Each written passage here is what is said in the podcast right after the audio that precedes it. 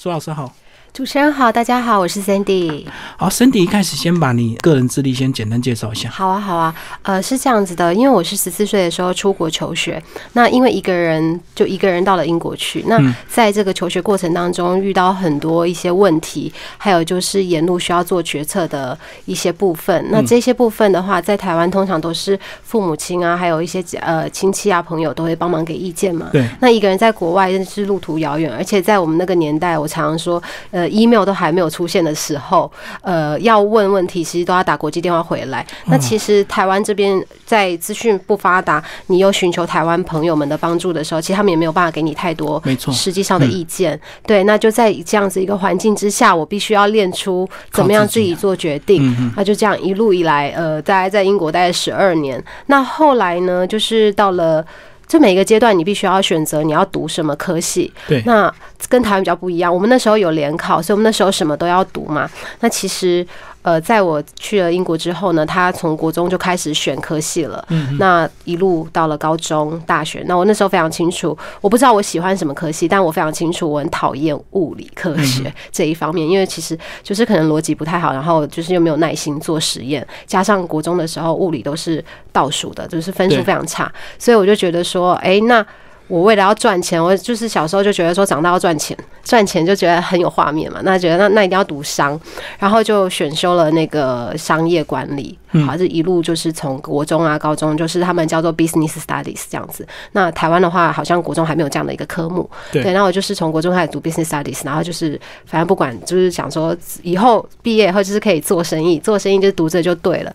那到了高中要开始申请大学的时候，就想一想，哎，那如果我离开英国，我要到日本去，或者是到其他国家，我回到台湾的话，那时候台湾韩流还没有那么的流行的时候，那时候台湾非常流行呃模拟的条件这一部日剧哦，有年纪跟我差不多的就大概知道。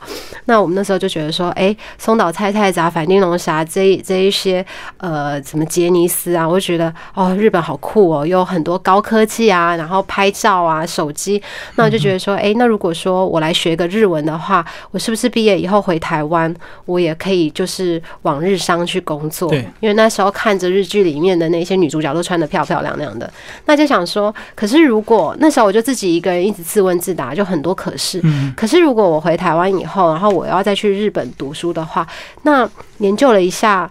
好像又要读很久，因为他们就不能只是接受外面的人进去，还要读什么语言学校之类的，就从头开始就对。对，那算一算，好像又要读个六七年，花更多时间。就觉得其实我不是一个很爱读书的人，所以我就觉得这样有点麻烦。但想一想，有没有就是讨假博，就是那种。偷吃技巧，他想说，哎，英国刚好跟朋友聊天，朋友就说你可以英国有那个日文系的学校，然后也是伦敦大学的。然后我说真的吗？然后我就去找了这个学校，蛮冷门的，可是它是伦敦大学旗下。那不过这间学校叫亚非学院，它就是专攻一些呃已经失传的语言，包括原住民语言啊，比较冷门的语言就非常冷门，非洲的一些当地已经失传的语言这一种的。然后我就觉得好，那我就去这间学校申请日文看看好了。那就跟我家还是要。跟金主们讨论一下，就是说，哎，那我可以大学去读日文系嘛？这样，那可能身边所有人都很都很惊讶，因为这是二十年前的故事嘛。那是二十年前，他们就觉得说，去英国读日文。有没有头壳坏掉，或者是这有没有搞错？我第一次听，这太夸张了。然后或者是是不是钱太多之类的都有。那就这样子一个一个状况下，我就说，我就分析嘛，我就说，可是如果我会讲日文，又会讲英文，那日本人当时日本人英文不是很好，然后。英国人又没有什么在学日文，我就说，那我这种夹缝中求生存，我不要跟大家抢饭吃，因为我觉得中英翻译有太多纽西兰、加拿大各大华侨，而且我不是跟台湾人比哦，我还要跟香港人啊、大陆人啊、新加坡人，我说我抢不过，我就觉得。打从在台湾国中时期就成绩没有非常棒的状况下，我觉得我抢不过大家，那我觉得这是一线希望，所以我就决定去读日文了，就这么简单。我大学在英国读了日文，这过程还蛮有趣的，就是因为是日英翻译嘛，所以就会接触到很多不一样的东西，等于是同时要学好两个语言。对，嗯，所以那个是你大学的时候的事啊。对。嗯嗯，所以你在英国待十二年是有念到硕士念完吗？有有有，因为还要考虑到英国当时的状况，就是说在英国英国人不是很爱念硕士，所以他们以学士为主。那因为他们硕士只有一年，所以在当地找工作的话，他们非常看重学士的成绩，就是大学成绩这样子。可是我们还是要想，今天如果我们要留在英国，我要回到台湾、亚洲的话硕硕士士是必要的。对，所以就还是在读完那一年的硕士。嗯对嗯嗯，然后后来就到日本工作吗？呃，那因为就是大学毕业后的朋友们有有一半以上的英国人就直接去了日本工作了，他们没有选择读硕士，因为他们、对他们来说硕士不重要嘛。那我们班的同学三分之二都在日本工作，所以我读完呃我的硕士之后呢，我就去了日本，嗯嗯，对然后我也就是在日本工作这样子。所以就跟着大家就很自然到日本工作这样子嘛。跟着大家去了日本工作，可是大家都在不一样的地方。那英国人的逻辑本来就比较特别，他们是真的选他们想要的。那我什什么叫他们想要？比如说，他们很崇尚在札幌、撒波罗、北海道哦，因为地名的关系，地名，然后可以滑雪，嗯然后气候非常适合，那他们就是往那个地方发展。那我们想要的不一样，我们想要的是卡拉 OK 啊、美食啊、可以玩啊，所以我们就会选择在东京。那当然也有朋友会他们去了大阪这样子，嗯就是看真的是看个人的决定。然后到日本就进入所谓的人资吗？呃，其实一开始是这样子，就是在英国大学学院毕业之后，就是硕士毕业之后，我们就把登资料都登记在那个呃各个网站，我们就是求学网啊、就业网啊，就是所有的那些就业博览会都把资料登记上去。那有一天就有一个英国的猎人头公司联系我，他说他们在东京要开一个，他们是英国公司，那他们在东京要设一个分部，嗯，他需要一个会讲日文的人。对，问我愿不愿意过去，然后就他提供非常优渥的条件，呃，每一年来回机票一张，来回就要回英国一张，然后住宿包，然后又又薪水很高，他给的薪水就是不是一般毕业人的薪水，他是拿英国的薪水去转成日币这样子，嗯嗯嗯。然后嗯，所以英国消费更高，就对比日本来讲，当时嗯嗯，当时现在非常低，对，对，当时是世界高的，对。嗯，我知道那当时英镑非常的贵，对不我们我是在英镑最高最高点的时候离开的，五十几块的，六十九，哇，好贵啊！就是最高的那个。之后就有金融风暴了，嗯，就一直掉下来。对，嗯所以那时候我会接受这个条件，条件是因为我就觉得反正反正就是一个毕业生啊，然后只要是比基本底薪要高那么多，然后又包吃又包机票，我就觉得没关系，先去再看看。也是有觉得可能是诈骗集团啊，嗯，对，但就想说去了再说。可是，一开始接还是蛮有压力的嘛，因为他既然付这么高的薪水，可能你的呃实习或者是你的蜜月期就不可能太长，对不对？对，就是一开始到日本的时候，他在他在英国是一个很大规模的公司，就是大概两百多人。那日本的话就只有三四个人而已。然后刚进去的时候，就是只有一台电脑跟一部电话。那要做什么工作？他就是说，你就是要想办法说服人家，就是我给你几个职缺，你要想办法找到这一群人，我把人找进来，对，嗯，就是你的工作这样子。哦，所以等于你到那边还要去面试日本人，就对了。嗯，日本人或者是印度人也有，因为有一些职缺他是外商银呃银行，因为那时候走金融嘛。那外商银行的话，他没有规定说是要哪一国人，但是他要的是技术人员，所以只要是英文可以沟通，然后他的那个技术有到达的都可以。嗯嗯那所有技术是写程式的技术。嗯，所以你是到这个呃新的分部，然后去帮忙他们呃组合他们新的人才，就对。对，当然不是组合内部哦，我们就是一个海外的。那时候就是一个海外的猎头部门这样子，然后我们的客人一样是像那种呃投资银行的高盛证券啊，或者是就是比较高等的那那那一些，然后帮他们找一些呃写程式的人员。对，英国人头公司到日本成立分公司，就是这么简单，你就到日本的分公司去帮日本的在地企业去找人头，就对，或者是日本企业的海外部。对，日本呃日本企业的海外部不是外外商在日本企业，哦 OK，所以美商在日美商或者在日英商这样子。嗯嗯，可是我们偏向于外商比较多，因为那时候我们要找的是比较属于呃外商，他们需要一些英语的人才，所以日本可能比较没有适合这样子。所以你那时候已经在英国十二年，突然到日本去工作，是不是第一个冲击就是英日文化的一个差异，对不对？哦，我觉得这个英日文化差异还蛮好玩的，这个可以分享一下。就是在这个办公室房间里面，我们过的就是英国人的生活，就是五点以后我们就关机了，然后。外面的人可能要到凌晨十二点才会下班，那我就觉得有一点人神分裂的感觉，就是人格非常分裂。然后就是，即使我们在日本，我们想要吃的是是居酒屋啊、炸鱼啊，比如说串烧，可是我们下班就要去吃炸薯条，就是就是我们不能说我们班上的，就是我们我们公司的那五六个人，下班第一件事就是要去英国酒吧，然后要吃炸薯已经习。惯英国的这个宵夜，就对。他们习惯，我不习惯。你是跟着大家去，我想吃乌龙面，嗯对对对对，然后他们就会都就是很英国的文化，那那就是到日本，当然又要适应日本的文化，可是这就是两边差太多，我还是觉得我在英国的感觉。只是那个房间里面，我们是在日本的这个国家，但是我们还是活着英国人的世界，这样子就蛮有趣的。可是你要应征很多日本人到这个呃外商企业工作，你就要先了解日本人的一些文化嘛，对不对？对对，我们嗯我们需要了解，所以呃，像我的同事那时候我们在讲那一家公司，就前几家公司的时候，我同事他们就一律不接日本客人，他们就会丢给我，因为他们没有办法接受他们的文化，就是对话上面来说会需要一点时间去做文化上面的理解，还有就是他们觉得这样就是对他们来说有点困难，所以他们就把那个丢给我。嗯，对所以丢给你反而造就你的今天，就对。呃，对，因为事情做得多，其实当下是吃亏，可是长久来看，反而你学习更多 因。为为什么？因为日本人比较有趣，是他们做事比较谨慎，他们就是 SOP 很多嘛，对一步一步一步一步，大概大概要走一千步。然后英国人就是三步，你会快点决定要或不要，你自己可以决定了。可是日本人就要我要回去问妈妈，然后我要回去问太太，呃，我要回去问小孩，他要问很多人。然后就是英国人就没有什么耐心，他就永远没有办法理解这一块为什么。只是换个工作，要问太太、问妈妈、问什么的，然后他就觉得这很有趣，然后可是他们就觉得他们真的没有这个耐心，因为他想要赶快成案子，把案子结束掉。可是这个太花时间，这有一点好像一半在咨询，然后又扮演保姆的角色，就把这心理智商就对，这就丢给我这样。嗯嗯，对，我觉得蛮有趣的。嗯。然后后来就是一路在这样的一个职场工作嘛，就是所谓的国际人头公司。对，在国际人头公司就是换了两三间之后呢，后来就是进去了一家企业内部里面，直接做内部的人资管理。你那时候换是自己换，还是你也被人家换人头公司又找你去？我一路都是人头公司找我去的，哦我觉得很有趣。但是这个部分，我觉得大家就是要记得把自己的资料完整的放在 LinkedIn 上面，就是那个领英，嗯因为领英很重要，就是很多国际公司都透过那个在找人。所以丢上去，自然就会有人不小心看到。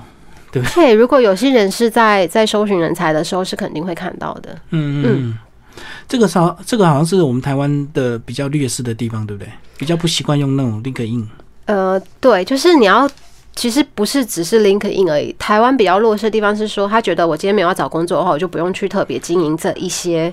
他要找工作，他才开始准备，就对。对他不是随时都在准备。对，可是呃，外国人就是换完工作，可能三个月稳定后过了试用期，他就会把资料都放上去，因为他随时等等待机会出现，下一个，嗯，然后让人家看到他。嗯嗯，所以这是不是也是你出这本书的一个目的？你看到台湾其实有一些这个呃现在比较弱势的一个地方，对不对？包括我们台湾的这个呃职场，大家比较被动。对，就是整理出这十几年，包括在海外求学的过程啊，还有生活过程一些文化的接触啊，就发现说，其实台湾人是比较弱势的部分以外，其实台湾有一些强势优点的地方，是我们可以拿来当做自己的武器的。嗯，那所以我就把它透过案例的方式，用三十二则真实故事，对然后把它结合出来。因为你说台湾比较弱势的地方，但也没有，也有嗯三十二岁就成功的在呃瑞典的一个国家级的企业里面当那种采购的总监，嗯然后是一个女生。所以这三十二个都是你过去这个呃面试过的吗？哦，没有，有一些是朋友就是朋友们，但是就是呃，从他们刚入社会到后来有发展的过程当中，我们就是呃会去讨论啊，会去聊天这样子，嗯嗯嗯。然后把它记录下来的一些故事。所以这三十二个故事其实是分散在这个每个章节里，对不对？每个章节里面，然后不一样的国家，然后不一样的企业。那其实它里面有讲到这个软性技能，对不对？你个人还增加了后面两条，跟我们讲这个软性技能，为什么你会增加后面这个人脉网跟狼性啊？呃，因为软性技能其实很多种，就是我们书上写的。不是只有那样，书上写的是一一些领英报告，还有一些数据报告抓出来的。那其实额外的话，包括聆听力，它也是种软性技能。对，那狼性的话，我是觉得普遍啊，对亚洲人来说是比较弱势一点的。为什么会这样说？在很多国际会议上面，常常看到各国的人就是争争先恐后的发言，可是只有。如果那桌上你幻想一下那个画面，有做台湾人的话，通常都是最后一个发言的，或是选择不发言。嗯，然后就一直点先观察，头就对。对，就比较不好意思去抢去讲，因为我们可能就是从小就有一个习惯，就是说谦虚啊，不要抢着讲话，对啊，北麦麦我北恭维这样子。老二哲学。对，可是对他们来说，就是他们有意见，他们就要发表。那相对的，这个弱势也变成说，你敢。去讲那个狼性，你敢去讲的时候，对某一些工作，比如说业务，你很敢去讲的时候，这个部分其实就变成你的优势。那故事里面，在书里面讲到的狼性，是因为针对某一些需要销售部分的的工作啊。那我们其实，如果你愿意丢下偶像包袱，或是不怕扮丑的话，其实你那些狼性，你去你去抢，你去争，你去讲的时候，反而是可以让你。占到一席之地，所以有些机会，这个一开始如果你不表态的话，很可能你这辈子就错过，对不对？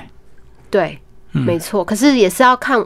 这个部分我觉得不是我今天跟你讲狼性，你隔天你就去那个恰北北，然后跟每个人在那边狼性，我觉得这样会非常危险。我觉得你要去观察他的企业文化。那为什么书上有特别提到狼性？是因为如果你今天是在中国企业里面工作，或者是在中国，他们每一个人都是呃十三亿人口，对他们都很努力，所以你可能一个疏忽，你就会比别人慢。那相对的，在欧美国家，他们是比较属于那种安逸的生活，休闲型的休闲型。那你又很有狼性的时候，其实你是不是就是？比人家可以抢先掌握那个机会，所以你要去观察。可是如果今天你是在一个呃军事教育的体系下，然后像是日本这种比较有呃年功有序的去有的那个状态下，你很狼性的话，其实你就会被人家讨厌。所以也不是建议说每一个都是，但是你要在适当的场合去呃综合它、运用它会比较好。就是狼性要保持在内心了。那什么场合、什么国籍、什么文化该展现出来，就是要。这样讲就是，反正你是要先准备好就对了。对对，随时准备好。但是有些时候就是，就好像这个舞台，有些人他去他去面试争取女主角的机会，那他就只有一次机会。你上台，你再怎么害羞，你还是要演出来啊。嗯。你演出来的话，导演才会选你的那个概念是一样的。那我觉得每一个人不一定有那个狼性，可是如果要演的话，都可以。嗯，就是你就想办法，就想说一次。那在面试的时候，你把它演出来，演好演满。嗯，就是有些人是先演了再说。那到职之后呢，他再透过每天的改变，去让自己更适应这个。公司的文化这样子，我觉得你这本书很棒，就除了这个把这个三十二这个真实的案例分析出来之外，你另外也呃把他们职来路径把它分析出来，对不对？怎么样从一个小咖慢慢混到这个高层这样子？对，因为职涯规划，你不你不是只看下一个，其实你要先看。假设你今天想要成为一个第一线的八点档女女主角，你一定有第一步、第二步。对，那你一定会去去设想你的人设，就是目前第一线八点档女主角是谁，她怎么成功的？你会去追溯她所有的心历路程。那我觉得职业规划也是，你你不能今天就做一个东西，然后下一份工作下一个再想，那你永远没有办法跟着那个对的时间，天时地利人和，你要跟着他一步一步上去，你才可能上到一个。呃，最高等级的位置，那为什么我们要跟着这个时间去做调整？是因为大家都抱怨低薪，对，可是总经理的薪水才是高的，或是主管等级的薪水才会是高的。但你要想办法爬到主管等级的位置，或是你要想办法做到有领导工作的这样子的一个位置，你才有可能有加薪水的一个机会。就是你要变成无可取代了啊！那如果你只是基层的，比如说总机小姐啊，或者是一些比较一般制造业的一些呃员工的话，可能就很容易被被替换掉嘛。对对，就是随着你的年龄增长，那你的技术又非常的基本化的话，那其实想一想，我要请一个五十岁。的人还是请一个二十岁刚毕业的，那你肯定会请二十岁，因为他在那个身心灵上面，还有他的动作也比较灵活。那既然都是做一样的事情，你一定会请那个我们讲台语不是常常会说什么笑脸那什么比较灵活啊？对，就是这个概念。对，而请年长，他们还要考虑到可能过几年又要付他退休金嘛？对，我觉得这个部分退休金其实公司一定是有有钱，可是。就是他会去算投资报酬率啊，就是对公司来说，尤其是疫情过后啊，呃，所有的成本都会是一个非常非常的考量。对，就以前大家都赚钱的时候，或许你还有可以浑水摸鱼的空间，对。当公司已经亏损的时候，你可能就是很容易被检讨出来的。对，现在就是一笔一画都是没有办法再像以前这样安安逸的过日子了。你看，一夕之间收了这么多企业。对对，其实里面举了好多例子，对不对？这三十几个都都有他们的一个专长。可是很多人会觉得说，他每天工作就累得要死，他回家就是只想休息，然后明隔天又要应付一些大量重复的工作，他根本没有时间思考他的未来啊。对啊，那你就要想办法思考。每一个人都面对这样的问题，没错。可是就是有人可以找出时间来，那为什么？那就是那个人的幸运，或者是那个人的努力。那当然不可能每一个人都都可以找出时间来，也就是说，永远当头的就那几个人而已。嗯，所以说要看你怎么样去去适应。其实要调整也是可以。可那如果说你的就是我们讲的天时地利人和你的，比如说婚姻状态或者家庭状态不允许你做这样的事情，那其实你也不用去特别想要追求一个非常有挑战性的，因为你还是要考虑到你的健康嘛。嗯，对，那有些人就是以稳定为主。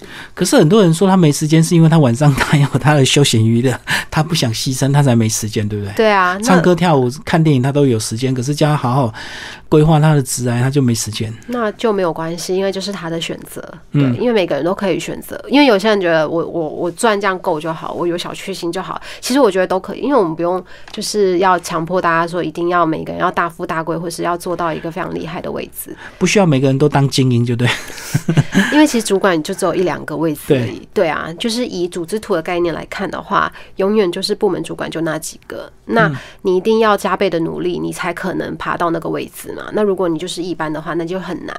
所以相对我会说，你那你就要去追寻说，这个主管到底是用什么样的努力？那这个努力不一定是工作上面的，他可能人际关系的。所以我们会讲到人脉网，对对，软性技能，这些都是啊。其实你关键字都用蓝色特地再把它标出来，耶对啊，就是非常重要，一再提醒就对。对尤其人脉网也是 人脉网非常一再的重重要复。啊。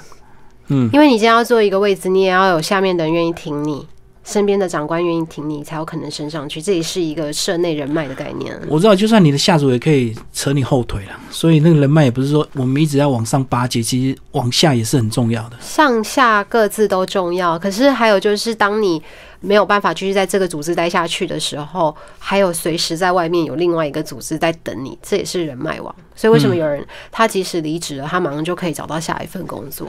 哦，所以很多人就很积极去参加一些同号的圈圈嘛，哈，或者是一些呃特别的一个呃组织这样子，商业组织。对啊，像你大哥，你就有说，在业界主持人的业界里面，你也是很努力的在经营下自己的的一些嗯个人品牌也好，然后节目你去曝光。当你的曝光度够高的时候，今天大家就会来找你，或者是大家一打听就会打听到你的名字。嗯，那我们现在换一个角度来说，我现在在找人才，我一定问说，哎，李大哥，你知不知道就是行销部分啊，谁对这一块比较清楚的？你马上就会想到是某些人。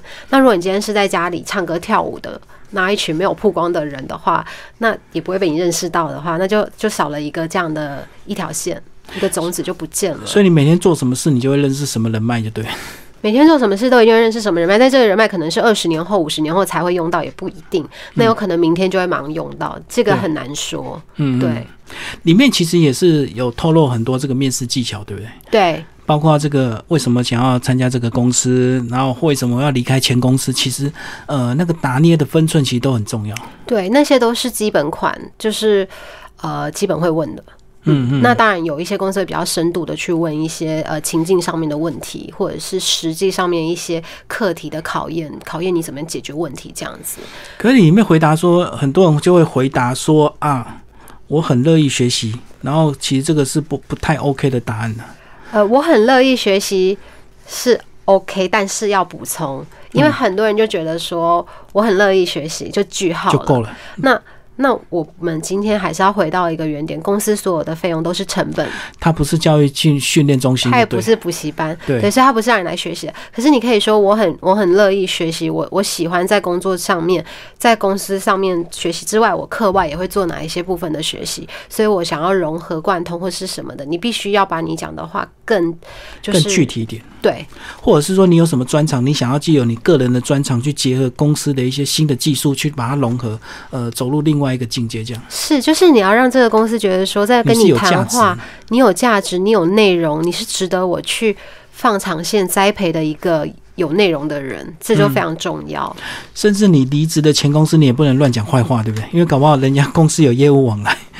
其实这个这个其实大家都会觉得好像不会认识或不会遇到，其实都会。其实他有时候他们都会打听，对不对？如果这个职务很重要，或者是薪水很高的话，他可能就会打听前公司离职的原因。对啊，其实拿一个，我们就拿广播界来看，广播界有哪一些公司，可能就十几家。你你不要把整个台湾拿来看，就哦，台湾有上千万个企业什么的，你就拿你的业界来看。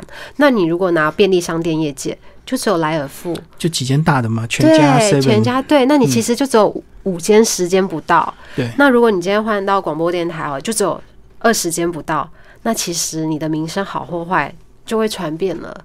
所以说，保持良好关系对一个专业人士来说，这是本来就应该做的啦。嗯，对，因为为就是你好，你可能我们会有个人情绪，但是我觉得还是要保持一个专业的态度。那什么叫专业的态度？就是呃，你在前公司，他的确也给你薪资了，那你就是拿这个薪资做这个事情了，做了该做的工作，那结束我们就好聚好散这样子。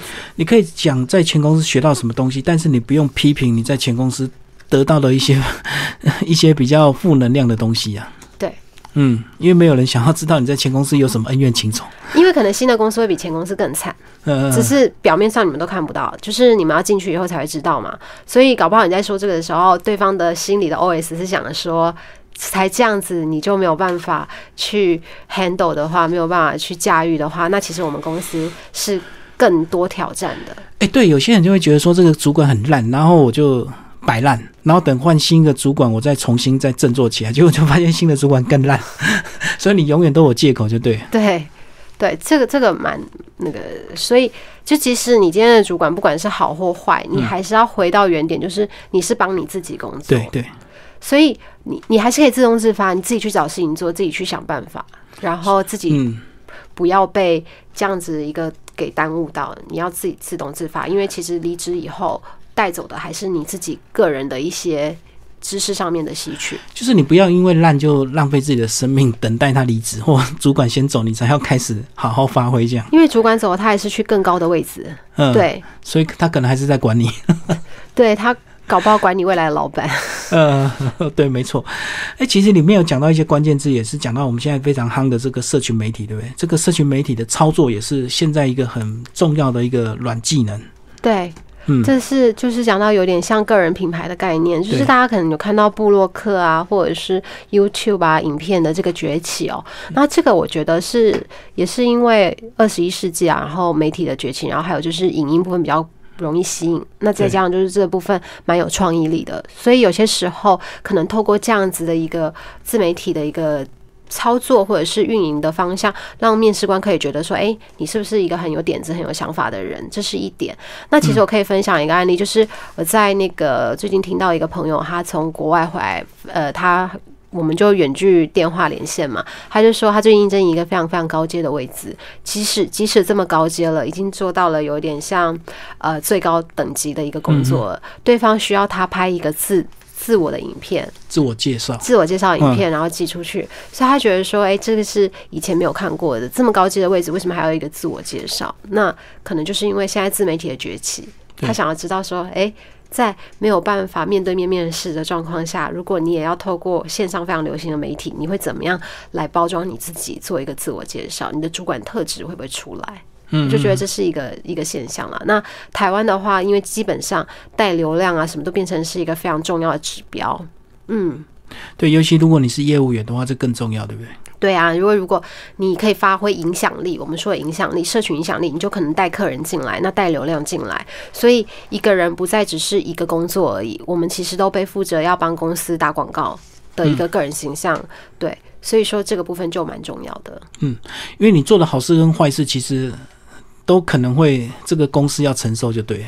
就是大家骂完你之后，就跑去那家公司骂，对不对？有有可能对，而且可能相对的，呃，老板看你会这一块的话，他可以帮你再培养第二个技能，或是给你第二个工作，让你可以有跨界的一个呃，他在做接班人准备啊，或者是培训计划这样子。嗯讲一些例子好不好？里面其实有三十二个都算算是非常成功的，对不对？对不管是跨领域，或者是他在自己本职上一路这样往上。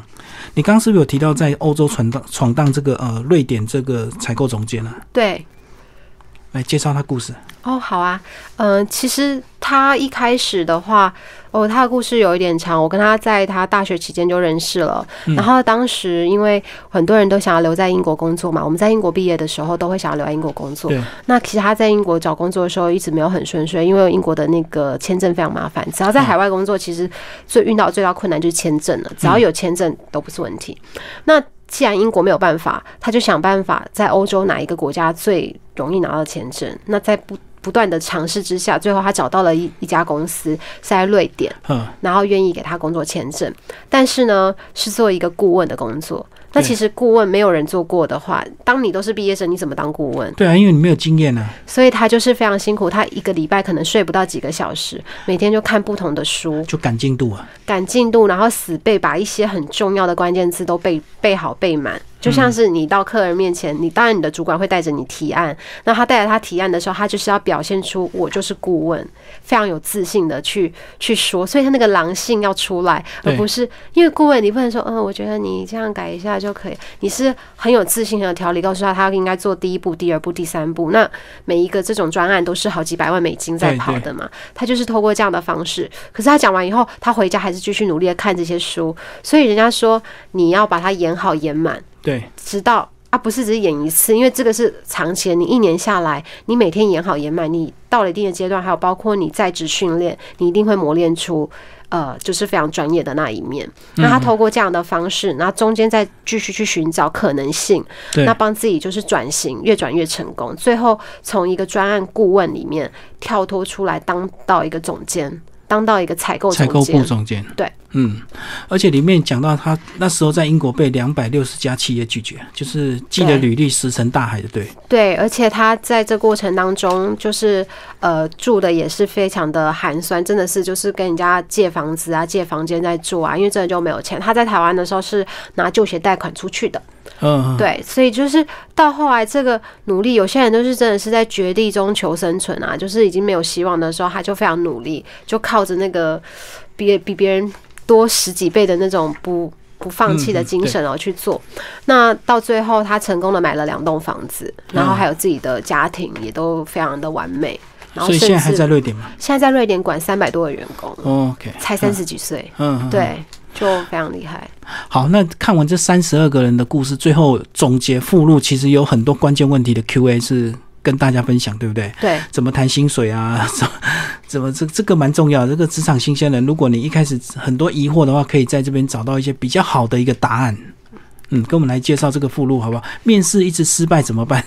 因为这个附录就是会常常遇到很多人问一些基本款的问题啊，那你面试一直失败怎么办？那回去看这三十二则真实案例，他们也是一直失败，但是你每一次失败都会有原因的。对，你不是今天面试完，你明天去面试第二家，你要把今天面试完你答不出来的东西出来，你要重新模拟一遍。那你怎么模拟？你再去问其他人，如果是你，你会怎么回答？可是你不要问你同文层的人，因为他程度跟你差不多，他的答案也好不到哪里去。所以你可能可以去问同学的爸爸妈妈，或者是。别人就是长官等级的，你遇到这样的问题，你会怎么问？然后你把它吸收内化。对，所以你再去第二家的时候，再去做一个面试。那你跑了十家以后，你大概讲的都差不多，所以到第二十家、第两百家的时候，肯定会有一家会是受到青睐。嗯嗯嗯，因为有时候面试真的是还是有一点这个缘分跟这个人格特质，对不对？对啊，因为有些时候是我们也是要看磁场跟气场，有些时候不一定是适合你的。那有时候就是人家说找工作，然后其实呃有把八十 percent 靠努力，二十 percent 靠机会嘛，跟命运嘛。我觉得这是真的，对。就那个面试的人看你这个长相，也许他就比较喜欢，或者是感觉磁场比较对，他就会愿意在你专业还不是那么到位的时候给你机会，这样有可能哦，因为他毕竟之后是你要跟他一起成长的。对，因为每个人都有第一次，不可能每个来这个应征者都很老练嘛。是，嗯，所以他会觉得说这个人跟我气比较合哦，然后就觉得哎，我可以跟他。和平相处下去，类似这样的概念。嗯，好，里面还有一题叫如何面对职场霸凌。你那时候在英国念书，年轻的时候是不是也也会有面对一些文化的霸凌？年轻的时候当然一定会，对不对？对，但是我觉得还好啦，就是你要选择跟对的人相处。嗯，什么叫对的人？就是如果很排华的那一群人，那你就不要刻意要去融入他们。那那在各个国家都有一些小小群组，像比如说我在英国，我就跟英国人一起玩啊，跟台湾人一起玩，或是跟很喜欢台湾人的日本人一起玩。那其实这这个就是非常舒适圈，而且他们又很国际化，我们讨论的内容就会比较就是有共同话题。对，那相对的，如果你今天去的一群人是他们非常讨厌外国人，嗯你你再怎么试着放下身段去融入，他们其实就不会接受你。就不用强迫改变自己去迎合他们就对了，对，你就挑能够接受你的人。对，反而你会更开心。那当你比较开心的时候，你也比较好发挥，才不会越来越黑暗这样子。那书里面很多个案例啊，比如说日本台湾人在日本被受欺负的啊，对其实后来他们换工作换到一些哎不同的企业文化，对更国际观的企业文化，不是那么封闭的，就会很接纳他说的话。反而一开始从他讲的话是人家根本不当一回事，到最后人家会去请教他，如果是你，你会怎么样做？变成是一个受重用的。的一个企业文化，那对他来说就是一个职场很好的转变。所以这个也不是说叫你一定要改变自己，或者是说你就要改善自己的缺点。有些东西它本来就不能改，对不对？是，嗯，所以包括我们的肤色啊、我们的语言、我们的国籍本来就不能改。对。那我们换另外一个角度来看，有些人会觉得说，我不要去日商，因为日商就是一个很那个一死板、一步一脚印的。嗯可是相对的，对于日本人来说，你把它放到外商，他可能一夕之间他没有办法接受，因为他可能从小到大就适合这种一对一、一步一步一步的这种对应方式。嗯所以对我们来说也是。那既然那个地方不适合你，你就要找一个适合你的地方，这样子你才可能激发出你的潜力，然后去发挥出你想要做的事情，才不会被绑手绑脚的。在友善的环境，你比较能够愉快的工作，自然潜力就会比较好发挥出来。对啊，嗯，不然你每天就是在烦恼谁讨厌你，谁少你，谁又在茶水间讲你坏话，你根本就没有心思在你的职场上的一个进步，这样。是嗯，是，我觉得这个部分真的蛮重要的。然后找到一个呃适合你的工作环境。你觉得你这本书适合是新鲜人看，还是这个有一些国际企图的人看？我觉得这本书适合就是不同等级跟不同阶段的啦。新鲜人很重要，是因为你可以去看这这一些他们为？什么失败，为什么他们要找了第三份才找到他们想要的？那这样可以帮新鲜人提早布局。对，你不用等到二十二十八、二十九换到第三份才发现前几份都不适合自己。那再来就是中途转职的人也很重要，嗯因为中途转职的人他常常不知道说要往哪一个方向，要去哪里看。那书里面有讲一些面试技巧跟。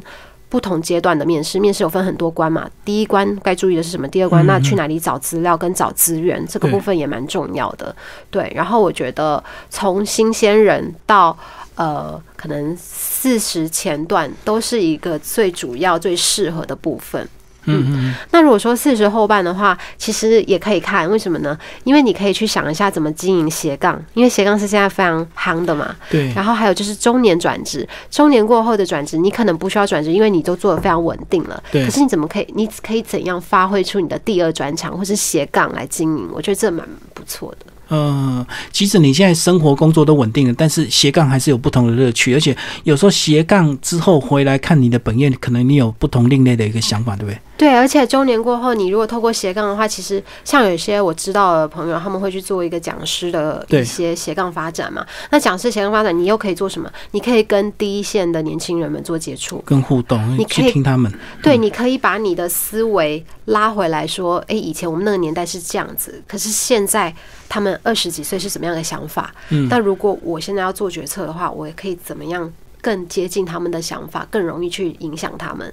这个是可以换位思考的一个帮助。而且你试着当讲师，有时候你就会发现，为什么你当主管的时候，下面都听不懂，因为你表达就是不清楚。当你常常在演讲，你就知道说，哦，原来我过去的一些命令的交付，可能获取都不是那么明确。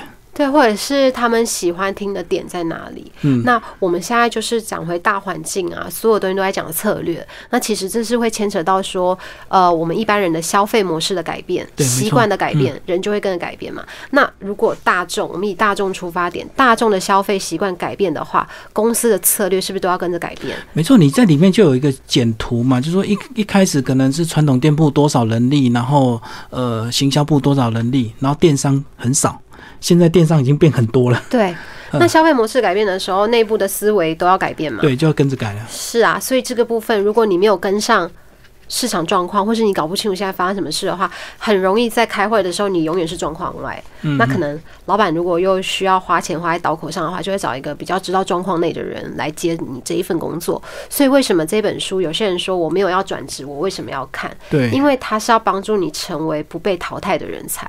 嗯，与其说你要转职转得非常成功，其实用另外角度看，我要怎么样驾驭好我这一份工作，而不被淘汰。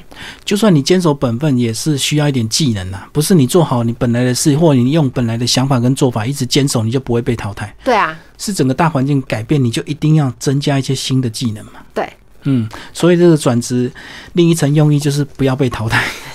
对对，就是我们不一定要转的非常厉害，但是我们起码要保护好我们的工作。因为后面有追兵嘛，年轻的人一直上来，而且他们学习的技能又更多嘛。科技更发达，学习技能更多。那除了年轻人以外，这本书就是讲到的是 AI。嗯嗯，对，那如果 AI 都把你你可以做的 AI 都可以做的把话，那你剩哪一些东西？那我们就有讲到关键技能。那在美国那边，就是国际上面讨论出来的四 C 关键技能里面，创造力嗯。是 AI 比较没有的，然后哦，对，合作力，对、嗯。collaboration，然后还有还有一个 C 是那个批判性思考，四 C 啊，嗯，对，这四个 C，然后还有另外一个是那个沟通力，对这这都非常重要。那职场我们就是不停的去沟通，因为我们是有温度的嘛。那我们只不是职场里面沟通而已，我们跟大众也要沟通。我们要知道大众需要什么，你的公司才能够供给，嗯嗯，供给出来以后，公司才有钱进来，进来之后才能养着一些员工，所以这些非常重要。对所以这些，那我们刚刚讲到这沟通什么的，你要怎么知道大众需要的是什么？你透过什么去沟通？我们就讲到我们刚刚讲的社群媒体。对，因为现在的沟通工具就是社群媒体，所以为什么这个都非常重要？因为他们都是连贯在一起的。嗯对，所以你现在也试着在操作社群媒体嘛？我就是有空的话，会很努力的在粉砖上面对话这样子。有没有得到一些意外的收获啊？我觉得有，就是因为有时候我们贴社群的媒体贴文，我们会觉得说我一直在写文章，然后分享，可是我得不到反馈。哦，对，我觉得我觉得很有趣的就是，我一直以为他们都是机器人，可他们都在，这些人都在，对他们只是想要默默的看而已。嗯那我就觉得也很有趣。可是至于是什么内容，你就可以看他们暗赞的反应。我懂，我懂，就是不呃，你不能指望每一篇文章出来就很多暗赞或回应啊。可是当你写到关键字的时候，有些需要的人或打到他心里的人，他就会出现。对啊，因为有些可能，因为我们做这个职场的一些一些讲座，或者是、呃部落格内文，有些人不太想要曝光嘛，没错怕被人家看到。可是他却默默的在吸收这些资讯。其实我也我也有这种感受很深的，就是我如果打一篇这个我工作上的心得文，可能大家就按个赞过去。可是我如果说我今天早上吃什么，大家意见就很多。对，你吃这个怎么营养不良啊？你要再搭配牛奶，你要怎么样怎么样？哇，因为这个生活常识它比较容易跟你互动。那有时候你写的太尖酸，大家看不懂，所以他也不太好表达。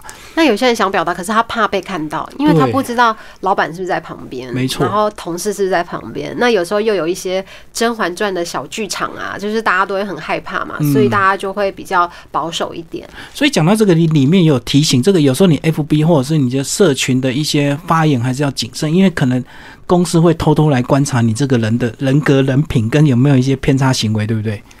呃，是会去观察，可是我觉得它会影响到最后的决定因素还是比较少的，因为毕竟它只是一个脸书，它只是一个社群媒体。对啊，可是如果你职位很低的话，或许不重要。可是如果你是一个很高阶的总经理，可能你的一些东西，可能大家就要评估的更多，对不对？对啊，就会看你发言仅身为一个这样等级的一个人，你该有的气度啊，或者是回答的一些内文啊。现在呃，我们讲个人品牌嘛，那我们讲自媒体，所以即使你会觉得说我的脸书我想要写什么，为什么不行？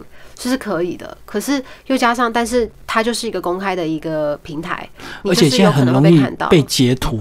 那也许你现在已经改变了，你开始充满正能量，可是你几年前那些负能量或者是很偏激的文章，可能就会一再被炒作。那随着你的知名度越来越高，或者是你的位置越来越高，这些负面的东西对你就伤害越来越大。有可能，那嗯所以你干脆选择不写，或者是写给自己看。对对对，当然你，你不能就是我又想要有影响力，我又想要大家来看，然后又写的不太符合自己形象，或是对形象有损害的话，那个就是要想一下啦。嗯，好，今天非常谢谢森迪为大家介绍他新书《二零三零转职地图》，然后远流文化出版，谢谢。谢谢。